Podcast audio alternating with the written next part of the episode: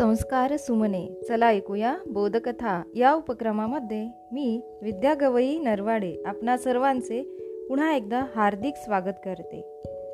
पृथ्वीतलावरील सर्व प्राणीमात्रांना जगण्यासाठी पाण्याची आवश्यकता असते. पाण्याचा वापर काटकसरीने करावा हा संदेश आजच्या कथेतून आपण ऐकणार आहोत. कथेचं नाव आहे पाणी. लेखक विश्वास पाटील. सिदुबा शेजारच्या आडावर आया बापड्यांची कायम गर्दी असते. रहाटाचं चाक क्वाय कुई कुई करून दिवसभर दमतं आणि रात्रीच्या अंधारात पाय पसरून डाराडूर करतं. दुसऱ्या दिवशी पहाटेलाच त्याचा दंगा सुरू होतो. यंदा मात्र डिसेंबरातच चाकाचा आवाज घरघरायला लागला. गौरी गणपती पार पडले आणि आडाचं पाणी सरसर खाली सरकू लागलं. आधी तिन्ही सांजेचा रहाटाचा आवाज बंद व्हायचा. पण दसरा संपला आणि रहाटाला उन्हाचीच धाप लागू लागली. बघता बघता सकाळी न्याहारीलाच रहाटाचा गळा घुटू लागला. गावठाणाचा भाग थोडा उंचवट्यावर आहे म्हणून हटत असल पाणी असं पांगीरकरांचा हिशोब. पण गावंदरीच्या विहिरीसुद्धा निम्म्यावर खाली गेल्या. तसं गावाच्या तोंडचं पाणी पळालं. ओसरीवर बसलेल्या भिकू अण्णाला सदा विचारू लागला. अण्णा असं आक्रीत गावच्या गेल्या दहा डोईत झालं होतं का? गेल्या तीन वर्षात आड उन्हाळ्यात आटायचा पण आता थंडी सुरू व्हायच्या आधी आड गारठला. काय म्हणायचं हे त्या शर्मा नावाच्या मुलाचं भाषण मला आठवू लागलं. पाण्याचा गैरवापर थांबवा. पाणी जपून वापरा. धरतीच्या पोटात पाण्याचा साठा मर्यादित असतो. तो संपूर्ण उपसला तर शिवारांचा वाळून भुसा होईल. अण्णा बोलले सदा खरंच किर त्या पोरानं पाणी जपून वापरा म्हणून सांगितलं.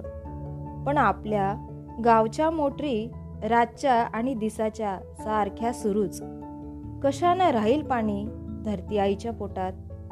दर दिसानं पाण्याचं बदलणारं सिलिंडर बघून गाव भांबावून गेला. गावातल्या आडापाठोपाठ गावंदरीच्या विहिरी आटू लागल्या. रासारी निचरलं पाझरलं तेवढं गुडघाभर पाणी सकाळी सकाळी विहिरीच्या तळाला गोळा व्हायचं. तांबडं फुटतानाच विहिरीवर आयाबायांचं धावणं पडायचं. न्याहारीपर्यंत पाणी सापडलं तर खरं नाहीतर घागर घेऊन शेतबान तुडवीत अर्ध्या मैलावरची नदी गाठायला लागायची. गावाजवळच्या विहिरीवर सकाळी जत्रा फुलायची. भांडण तंटा वाढायचा. घागरीवर घागरी आदळायच्या. घडे फुटायचे. संक्रांत आली आणि गावात गहजब उडाला. पांगरी नदी कोरडी ठणठणीत पडली.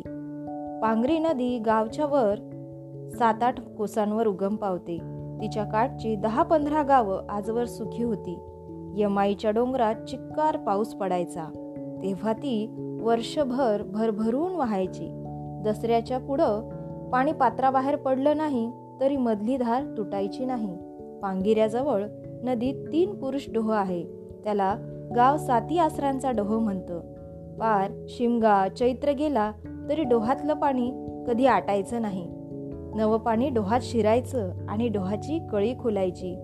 जुनं पाणी नांदाया निघाल्यागत पुढं सरकायचं. पुराच्या पाटात साती आसरांचा डोह गडप व्हायचा. आता संक्रांतीलाच तो डोह आटला. असं कधी झालं नव्हतं. होळीच्या पोळीपर्यंत पांगिऱ्यात थोडं का होईना पण झुळूझुळू पाणी व्हायचं. आसराच्या डोहात पोरं डुबक्या मारायची. ताटल्या फिर पाण्यात फिरून चिंगळ्या मारायची. नदीच्या काठाला मातीचा उकीर बघून वाव दोन वाव जमीन उकरीत जायची पण खेकड्याचा माग सोडायची नाहीत. दोन तीन सालात नदीची शोभा गेली. थोरल्या दिवाळीतच झुळझुळ वाहणारं पाणी आठू लागलं. नदीकाठचा पोरासोरांचा दंगा बंद झाला. अख्खी नदीच आटू लागल्यानं पुढच्या पावसाळ्यापातर जीव जगवायला माशांना जागा राहिली नाही. उरल्या सुरल्या चिंगळ्या उन्हात वाळून तडफडून फडफडून माती जमा होऊ लागल्या.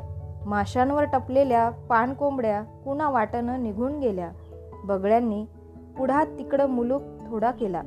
टिटव्यांचा थवा आभाळाकडं रडी घडीनं जीव जगू लागला. पण आशा मरत नव्हती.